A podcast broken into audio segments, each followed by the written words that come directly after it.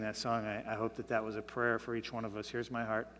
Speak what is true. And that's what it's all about that you would speak uh, into the darkness, that your spirit would move in our chaos, that you would bring about order and, and life. So, Lord, we uh, surrender ourselves to you and, and ask that your spirit would move. In Jesus' name. Amen. So, no surprise to me, it's been a crazy morning, week one of a church without curtains. Um, I am super excited about what God is going to do uh, here at Grace through this study and through the small groups that we've put together. Uh, in a lot of ways, we are beginning a journey today, a journey that I think is going to be a journey over the next few years, but sort of launched. Our pilgrimage starts with this eight week study.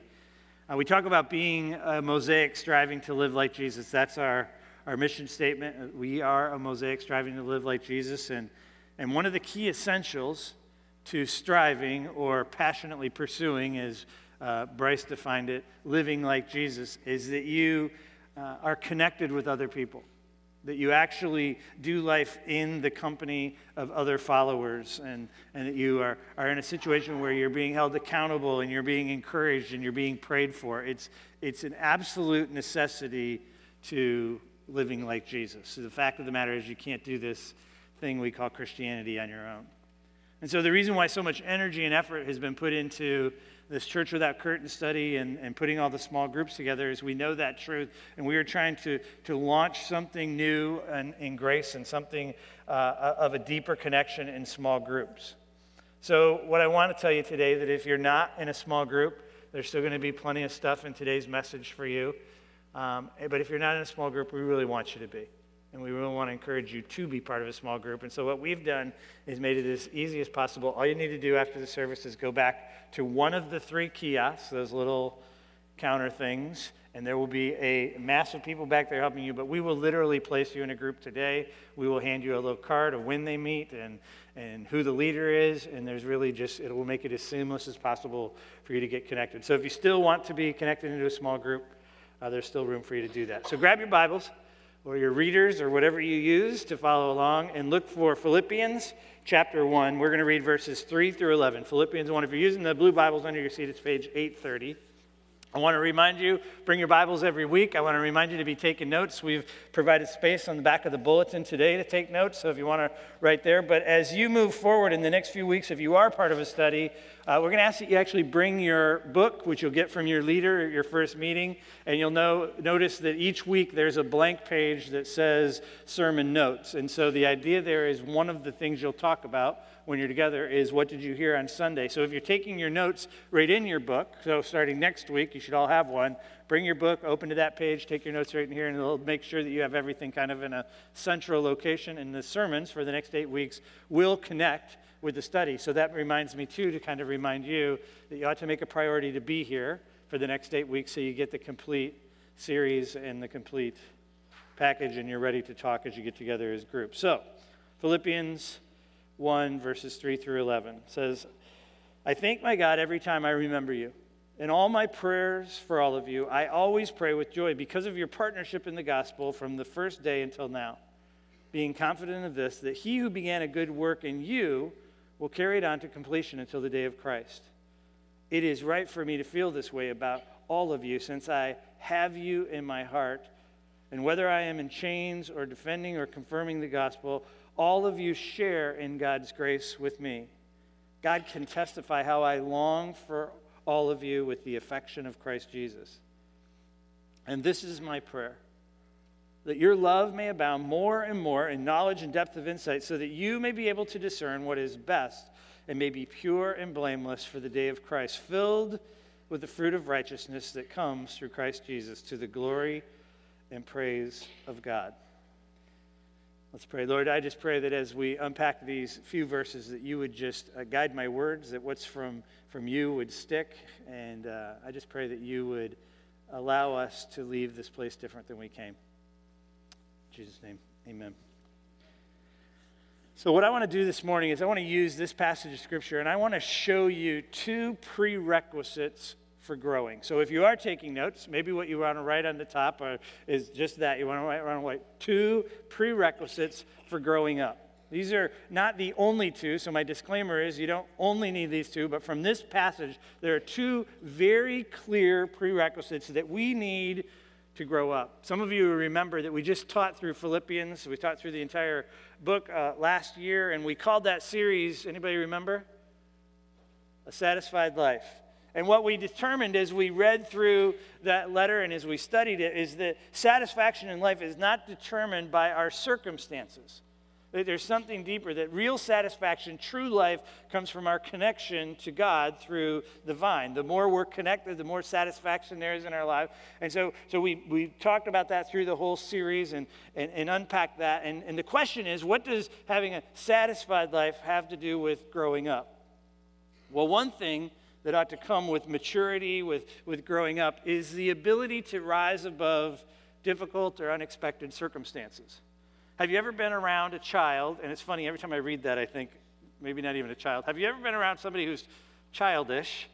So you can figure that out. Um, who didn't get what they wanted, and really life was over.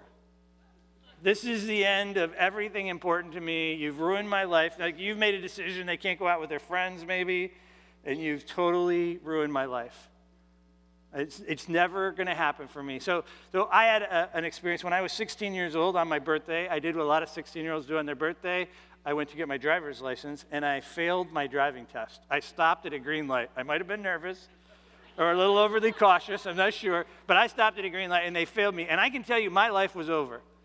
It was the most embarrassing moment, maybe not in my life now, but in that moment, uh, you know, I think if I recall, I had a date lined up. I was ready. I was going to be driving. You know, I, and I had to.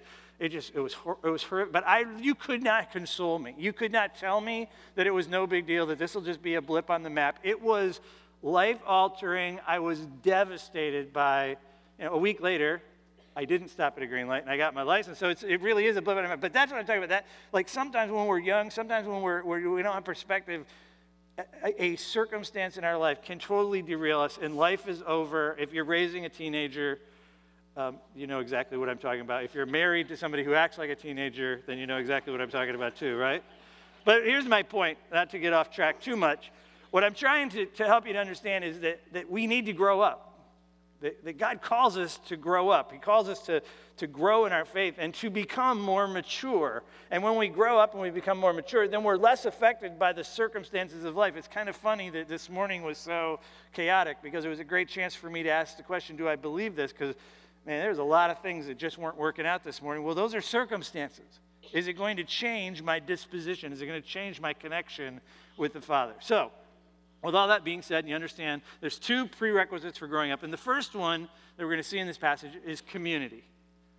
One of the prerequisites for growing up is community. So I'm going to read verses 3 and 4, and then I'm going to read verses 7 and 8, and we'll see how we can see community in these verses. He says, I thank my God every time I remember you. In all of my prayers for you, I always pray with joy because of your partnership in the gospel from the first day until now. Jump down to verses 7 and 8. It said, It is right for me to feel this way about you, since I have you in my heart, whether in chains or defending or confirming the gospel. All of you share in God's grace with me.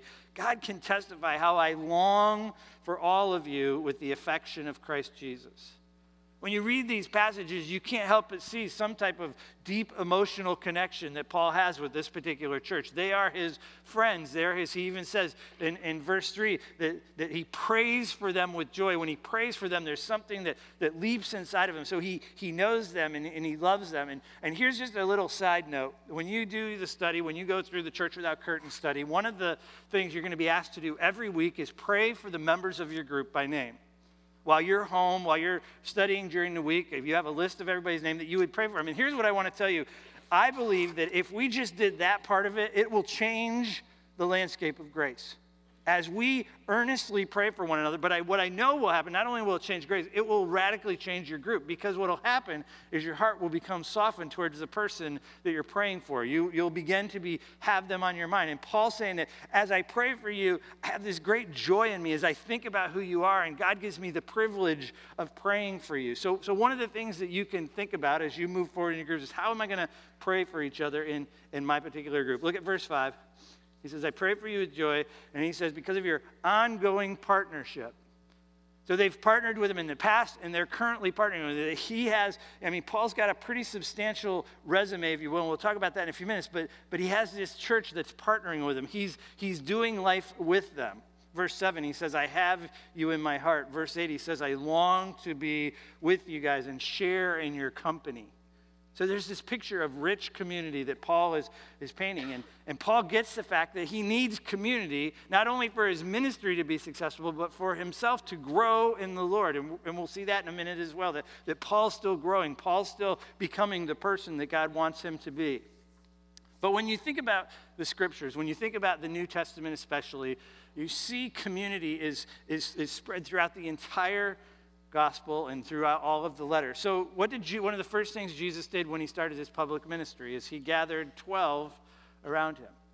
And he hung out with them and he ate with them and he did ministry with them and he lived with them. And so, if Jesus was going to bring community around him in order to be moving in his ministry, then how much more so for us to need that kind of community? So, he was modeling something for us. He was modeling community. And when you look at, at Paul and you look at all the, or all the things that Paul did, Paul Paul uh, every time he writes, he writes about who are the people that are with him. There was, there was Timothy, and there was Barnabas, and there was Silas, and there was Priscilla, there was Aquila. He was always talking about the community around him. And the reason for that is to remind us that we have to have people on the journey with us.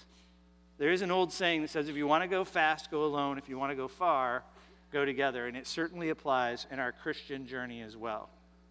So, if you pay attention, to your own life, if you really stop and you think about it, when you go through a dark season, when you begin to struggle with something, maybe a sin or something else, you will tend to isolate yourself. Let me say that again because this really is how Satan gets you. When you begin to struggle, you will isolate yourself. And when you isolate yourself, whatever you're struggling with actually beca- takes deeper roots. It actually becomes a much more difficult thing for you to get over. I have a great friend, a close friend, I love him dearly, and he struggles with a drug addiction. And there are seasons when he's in my life and it's great, but when, when he begins to feel the temptation to go back to his vice, he disappears. I know he's going to fall because I can't find him. He won't answer my calls. He won't meet with me. He's isolating himself because he's feeling this pull. But how much different would his life be if, when he felt that pull, if he said, I am in desperate need of community around me. I need you to hang out with me. I need you to pray over me. I need you to pray for me. I need to. What if he turned to God? But what he does is he, he isolates himself. And you know what we do? We isolate ourselves. When we go through a difficult season, we tend to isolate ourselves. And what I want to encourage you to is God wants just the opposite. When you get into a situation where it's difficult, He wants to say, Look, I want you to be a church without curtains. I want you to run to one another, to share where you're struggling so that you can be in the journey with one another. So, we are designed to live in community. God exists in community. We are designed to, to be in community. And and the fact of the matter is, you and I have to have it. And it's not enough just to get together. It's not enough just to get there and, and do the study. It's not enough just to, to, to be in the room together. True community requires something more than just sitting in the room, it, it requires an, an, honesty. It really requires that we tear down the curtain, that we are honest with each other and we're honest with God. I want to show you a little video. And the reason I want to show you this video is because there's an intentionality that exists in the video that we want you to think about. If you really want true community in your small groups, then you're going to have to be intentional about the things that you say to one another, the way that you encourage one another. There's, there's an intentionality that comes. So let's watch this video and see if we can learn something. 20 things we should say more often. Number 20, thank you. And not just on Thanksgiving, every day. Number 19, excuse me. Number 18, here's a surprise corn dog that I bought you because you're my friend. There'll be more corn dogs and more happy people. This is a good idea. Corn dog for you, corn dog for you, corn dog for you. Number 17, I'm sorry. Number 16, I forgive you. Number 15, you can do it! But don't say it if it's something I can't do. Number 14, another thing that we should say more often I have barbecue sauce in my shirt too.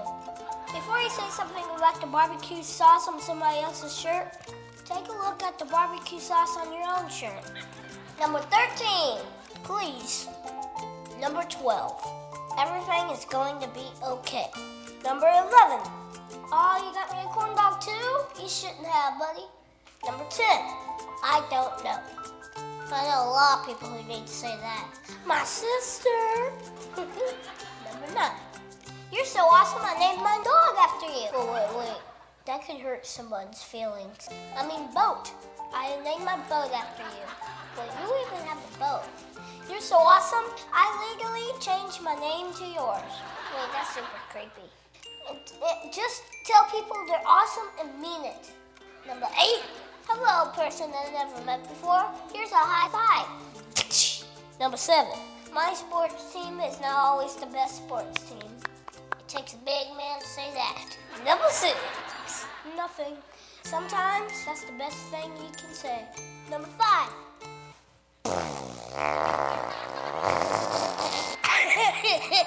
Doesn't mean anything, but it's just really funny. Number four. I disagree with you, but I still like you as a person who is a human being, and I'll treat you like that. Because if I didn't, it would make everything bad, and that's what lots of people do, and it's lame. Whew, I need a water break, y'all. It's okay to disagree, but it's not okay to be mean. Number three. Sometimes you just gotta scream. Number two. Life is tough, but so are you. Sometimes we all need to be reminded to keep going. Number one, something nice. Anything. If you can't think of anything nice to say, you're not thinking hard enough. So, what about you? What do you think people should say more often? Leave a comment below and let's hear it. Oh, and I got a bonus one for you. Something that we should say more often? Let's dance.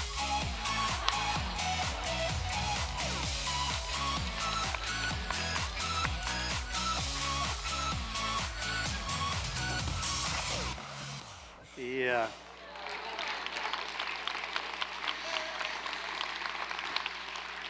So, uh, facilitators, when you grab your packets afterwards, you need to pick up your corn dogs as well.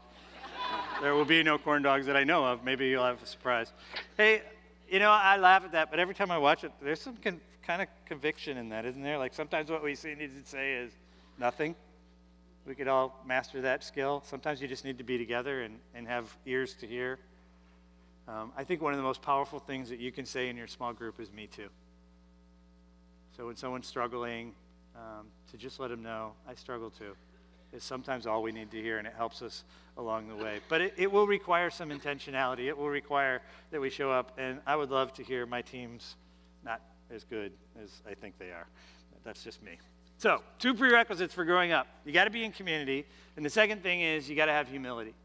And here's the thing: as I, as I thought about this, this talk, the truth of the matter is you can't have community if you don't have humility. It's almost like these are building blocks, and humility really is, is the, the cornerstone or the foundation for whether or not you're going to have community. So if you have to have community before you can, or you have to have humility before you have community, and you have to have humility and community before you can really grow up.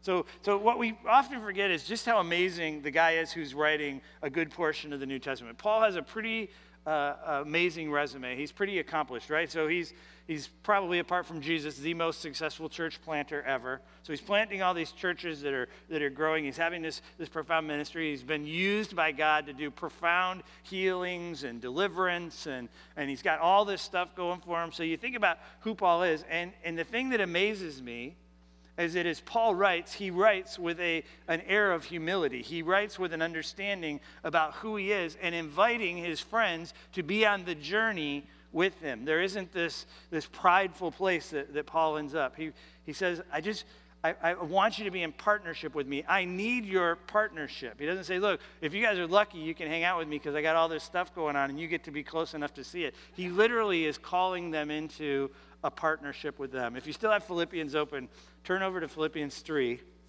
I want to show you a picture of Paul's humility. In, in chapter 3, verses 12 and 13, Paul writes these words. He says, Not that I have already obtained all this or have already arrived at my goal, but I press on to take hold of that which Christ Jesus took hold of me. Brothers and sisters, I do not consider myself yet to have taken hold of it. But one thing I do, I forget what is behind and strain toward what is ahead. You see the picture of humility in there? You said, I haven't yet arrived. I haven't gotten a hold of everything I need to. I mean, this is Paul. He's done an awful lot of stuff. There's no landing on his past accomplishments. What he's saying is, God's still doing something, and I'm still trying to take hold of it. So if you take that passage and you lay it over the passage that we read, 1 6, so turn back and go to Philippians chapter 1, verse 6. He says, Being confident of this, it's almost the exact same language, just said a little bit differently. He who began a good work in you will carry it on to completion until the day of Christ Jesus. This one passage is huge for us to understand because this passage fosters humility in our lives. It's the, it's the understanding that we haven't arrived yet, that none of us are, are where God wants us to be completely, and that He, Jesus, who began a good work in you, He, Jesus, is going to finish that work. He's going to bring that work to completion. But let's talk for a minute about the He who began a good work in you. You see, one of the problems we make, in, especially in the evangelical churches, is we make people think that when they said yes to Jesus, Jesus showed up. As if he was like sitting on the couch waiting for somebody to say yes to him, and then he shows up on the scene. But the truth of the matter is, if you've walked with God very long, you realize God has been at work in my life all along. Before I ever said yes to him, I see the evidence of God moving in my life. God began a good work in you before you said yes to Jesus. And there's this, this picture of understanding that it's a movement of God in our lives. As a matter of fact, none of you could have said yes to Jesus if God was not doing a work in you, because the scriptures say that all of this Jesus stuff, the scriptures, it's all nonsense to those who are perishing. The only reason it makes sense is because the Spirit of God helped you to make sense of it so that you could say yes to Jesus. So there is this God through His Spirit that's at work in your life. And the thing that happens when we start to understand God at work in our lives and that we haven't arrived is it puts us in a place of humility.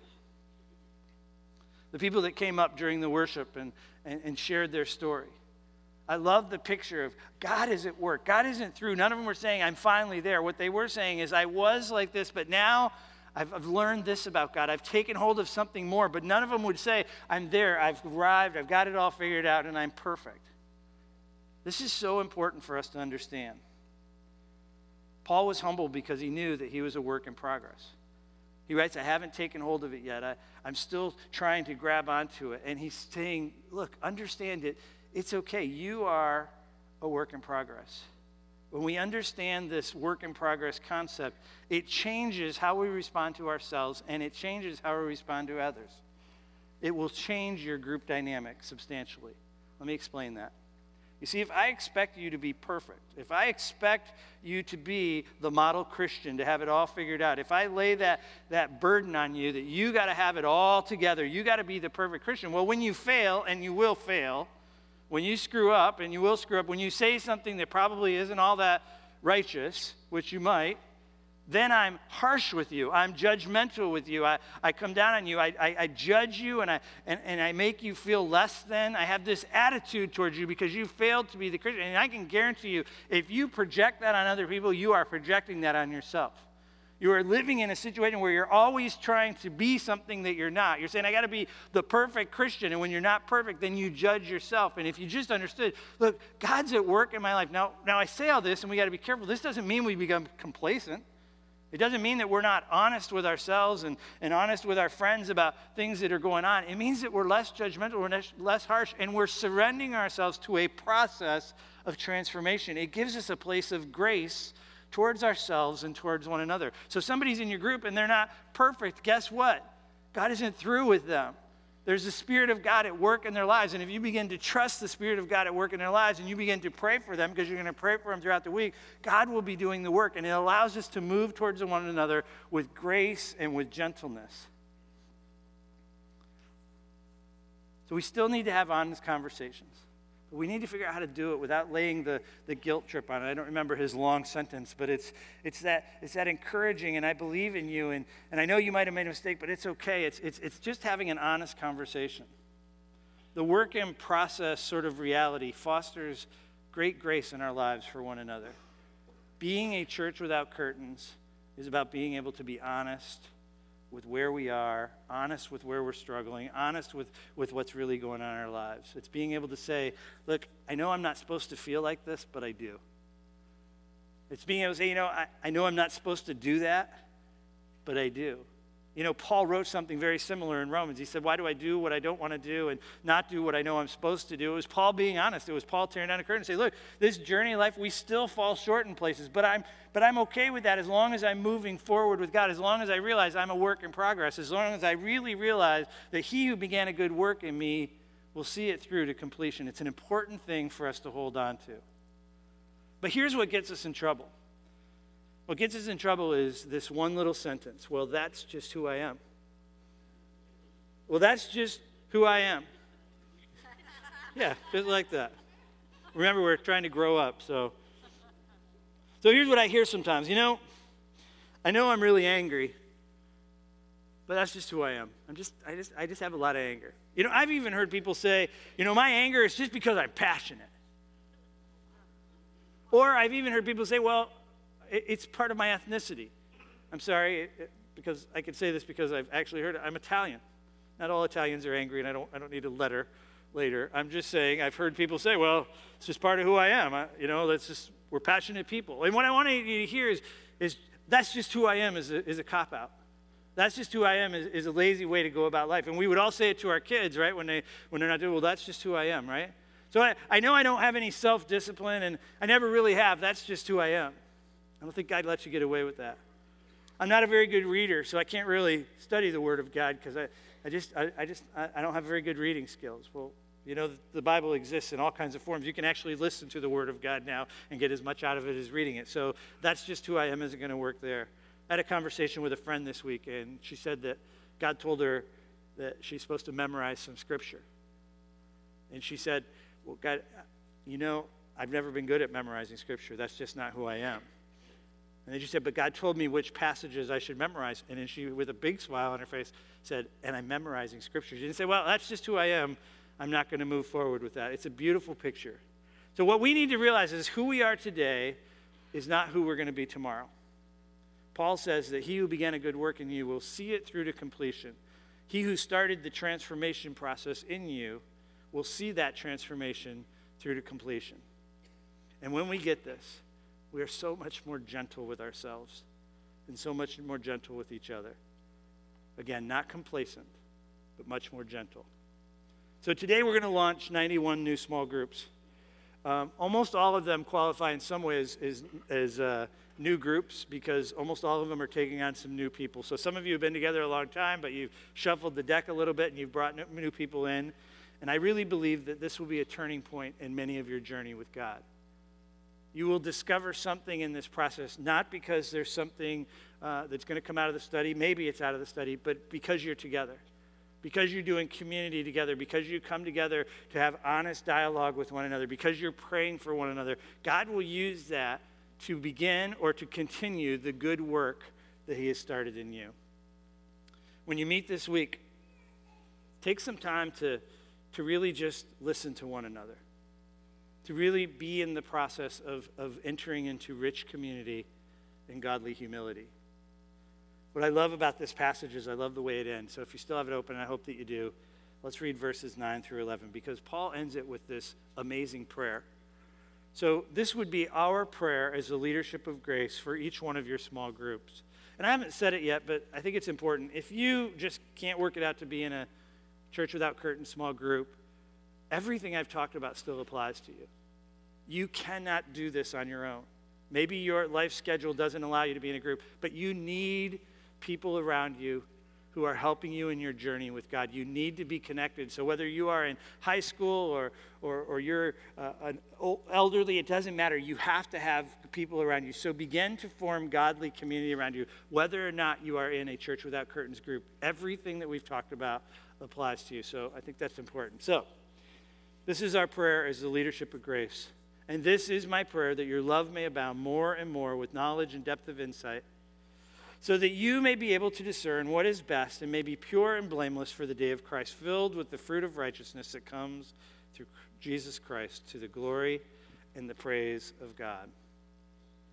This is our prayer that your love may abound. Here's the, the reality of the economy of which we live in you are incapable of loving others in a godly way without understanding how much God loves you. So the scriptures say we love because he loved us.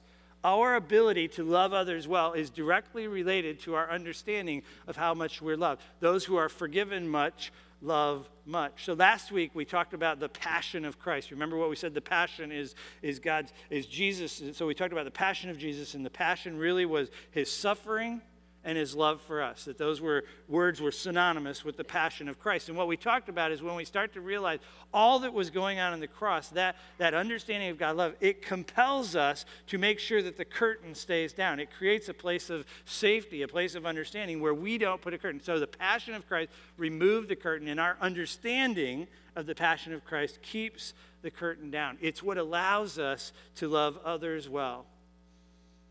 If you weren't here last week, I would encourage you to get the CD because it definitely connects to the whole study. But here's the bottom line when you really meditate and ask the Spirit of God, help me to understand the grace that you've extended to me. And when you begin to understand the grace you've received, you begin to be gracious with other people. When you understand how much Jesus served you by going to the cross, when you see Jesus as the servant, you become a person who serves other. When you begin to meditate and think about the length that Jesus went to, all of the things that he did, he physically put aside, and all the sacrificial things he did for, you, then you become a person who lives that way towards other people, of putting aside your own needs and being sacrificial for them. So there is this picture of us being transformed by the understanding. So Paul says, I pray that your, your love for God would grow more and more and more. But he says, I don't just want it to be a head thing. I want it to be much more than that. So he says, I pray that that, that it'll happen with a, not just knowledge, but depth of insight. Depth of insight. The word insight there, listen to this definition, we'll put it up on the screen. It means a penetrating mental vision or discernment, seeing into the inner character, apprehending the true nature of something. Paul says, I pray that you would have a vivid mental vision of God. I pray that you would see God's inner character. I pray that you would apprehend the very nature of God. And then, then the answer to the why was he pray all this? Look at verse 10. He says, So that you'll be able to discern what is best. You will be pure and blameless for the day of Christ, filled with the fruit of righteousness that comes through Jesus Christ to the glory and the praise of God. Because the depth of insight will allow you to make the better decisions. Because the depth of insight will allow you to be all that God wants you to be. I pray that you will have this depth of understanding, be filled with the fruit of righteousness. The fruit of righteousness just means that your, your behaviors will change. You will become more compassionate for the needy. You'll be more loving towards people around you, that you'll be able to deal with the chaos of your life better and better. Our prayer for you is the same prayer. Our prayer is that your love will abound more and more with knowledge and depths of insight so that you may be able to discern what is best. You may be pure and blameless in the day of Christ, filled with the fruit of righteousness that comes through Christ Jesus to the glory and the praise of God. Today we begin an exciting journey in a church without curtains. I hope that you are part of a group. I hope that you are excited about what God's going to do. But I hope that God expands your understanding of how much He loves you. For some of you, as you've listened to this talk, you're not there yet. You don't get what God has done in your life. And I want to encourage you to come down and let us pray for you after the service. So we have people that are down here every week, and, and I'm going to pray over you, and we're going to dismiss. But for some of you, you're just not comfortable being in a group, and maybe that's what we can pray for. For others, you just know, I want to know Jesus this way. I want to know Jesus, and I want to know him more and more, but I have a block. Some of you, when I talked about isolating yourself because you're in a struggle, you knew right then that you need somebody to pray for you. I want to encourage you to come down and allow us to pray for you as you move into that struggle and help us to pray for victory and whatever that is. So, would you just bow your heads and pray with me? Lord, thank you so much. Thank you for the movement of your spirit. Thank you that you are doing something amazing at Grace through uh, all of these small groups. Lord, I pray that you would stir in our hearts to pray with each other with joy, that you would create a, a foundation of small groups here at Grace. Lord, help us to be humble. Help us to know that you are at work in each one of our lives. Help us to see each other by the work that you're up to and not by some unrealistic level of perfection that we expect. Lord, help us to live lives sacrificial for one another. Lord, I pray for the people that know they need prayer. Pray that they would be bold enough to come down and not isolate themselves and allow us to just pray with them and pray for them. Lord, thanks for your son, Jesus. In his name we pray. Amen. You'll notice in your bulletins there is a little pamphlet that says spiritual growth assessment. You'll be asked to talk about this next week in your group, so we wanted to give it to you. You'll also be giving it to you by your facilitators. Take you about 10 minutes to go through it, but we'd love for you to do that over the course of the week so you're ready when you come back in your groups next time. God bless you. Have a great Sunday. If you need prayer, we'd love to pray with you down here.